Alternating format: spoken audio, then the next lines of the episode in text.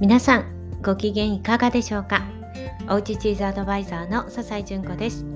このラジオではおうちチーズの楽しみ方のヒントや私の日々の気づきなどをお伝えお話ししています。はいすいません、えー、今日はですねあのちょっと子供たちを見ていてね思ったことがあってあ頑張ってこうやっているんだけれどもでもいやちょっと違うな、うん、このままやっていても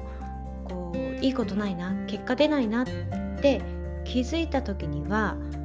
思い切ってね、方向転換するというかねもう頑張ってきたからやり続けないとではなくって潔くやめて方向転換するっていうのもね、まあ、戦略だなって思ったことがあったのでそれについてお話しします。これはね何も子どもたちのことだけじゃないかなと思います。というのもですねもう今日はですね長女は、え美大の予備校のね課題があってもうどうしても今日中に絵をね仕上げないといけないっていうのがあったんですね、まあ、明日からちょっとね予定があるから、まあ、それまでには絶対にやらないといけないっていうのがあって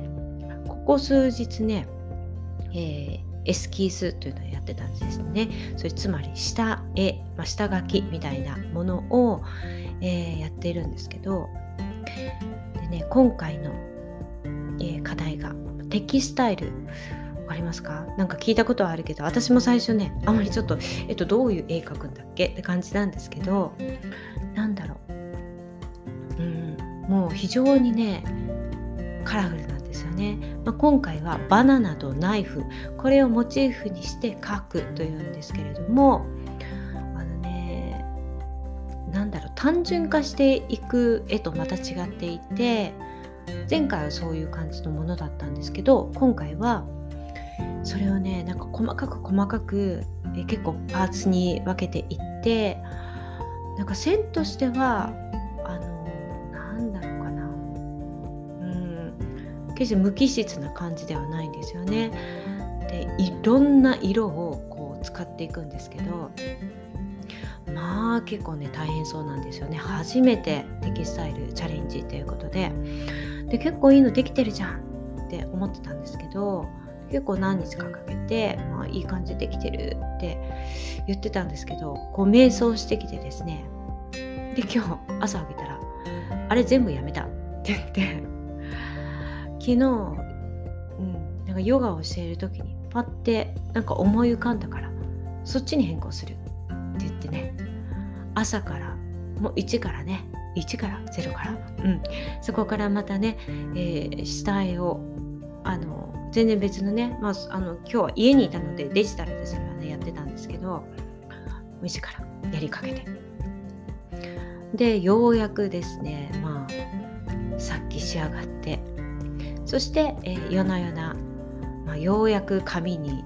えー、絵の具で絵を描いていく、まあ、明日もねもちろんかかるんでしょうけれども、まあ、できるところまでやるって言ってたんですが、まあ、そのねエスキース下絵見たら本当にガラッて変わってたんですよね。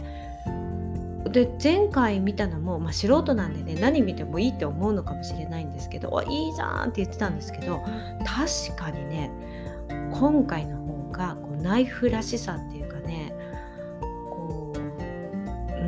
バナナをどういうふうに描くかっていうのもねセンスの問われるところだと思うんですけどかなりね色の使い方とかも良くなってるんですよね。いやすごいなと思っていやもうほぼほぼ完成していたので、うん、何日かかけて悩んでね書いてたんでそれをねもう全部なくすっていうのってすっごく勇気いると思うんですよね。だってあれだけ時間かけてあれだけ悩んだんだもんってやっぱり思いませんか？そんなに悪くはないと思うから言葉はとりあえず出しちゃえってね、まあ、なってもねあれかなと思うんですけど潔くこれはね昔からそうだったんですよね。絵を描いていて途中でなんか違うと思ったら思いっきりねもうそれ全てもう消去って感じですごいすごいと思うんですけどそこからもう入れ替えるんですね。うん、あのスイッチをパチンって入れ替えてあのまたスタートさせる。うん、で今回も、まあ、遠回りのように、えー、見えてですねやっぱりうんあちょっと方向性違ってきたっていうのに気づいたらそのままどんどんねあともうちょっとだからってやっていったらやっぱりそれからね本場のものを書いていって何か違った状態でねやっている時も嫌だろうし出来上がった時もうんなんか違うんだよね。何もねそのあもちろんねその提出してあの先生に褒めてもらえたら、まあ、それはねいいでしょうし何かアドバイスがあったらそれはそれでなんでしょうけど、まあ、結局はね自分の力になるかならないかっていうところね、まあ、彼女見てると思うんですよね。だからあこのままやってもちょっと違うなっていうのできちんと自分の、えー、今出せるものを出したいということでアイデアが湧いてからもう潔くねもうガラッと変えた。ね。でもやっぱりその時間があったからこそあ違うっていうのにね気づけたわけなんですよね。うん、いやなんかそれはねすごいな。そのうん頑張ってやったから時間をかけたからというねそんなくだらないこだわりっていうのを捨ててあのきちんとね自分がどうやったら結果を出せるかっていう方に目を向けているっていうのが素晴らしいなと思ったんですね。で一方ね横で頑張っているのが、えー、小6の息子なんですね。読書感想文初めてね今回宿題に出されたんですね。いやお姉ちゃんの時はねちょいちょいあったんですけどもう息子はなかったん。いやーもうすっごい悪戦苦闘していてまたそれがね自分の好きな本だからって言って選んだのがまたちょっとね読むのは面白くてすっごい好きだったんですけどまあ書くのが難しいね。本を選んじゃったので大変なんですね。一応、まあ、最近ではねテンプレートみたいなものがねいくらでも出ているので、まあ、それをねあの用意してあげてるんですけれどもじゃあこれにねあの沿ってね書いていったら埋まるんじゃないのっていうの時は与えてあげたんですけどあ大変。あの 何かというと鏡の古城ですね。親大賞を取って私も大好きなんですけどでも、ね、読んだ方は分かると思うんですがちょっとね不思議な世界であったりとか登場人物がたくさんこう出てきたりとかあのうんまあねなんか中学生の子たちが、えー、主人公なので年が近いのでねこう気持ちが分かるところはすっごくあるからそれをね選んだんだと思うんですけどなかなかそこからねこれが感動したっていうのをねこうね言うのがねあらすじから難しいですからね。うん、でああやっぱり難しいよねって思ってたんですけどもうね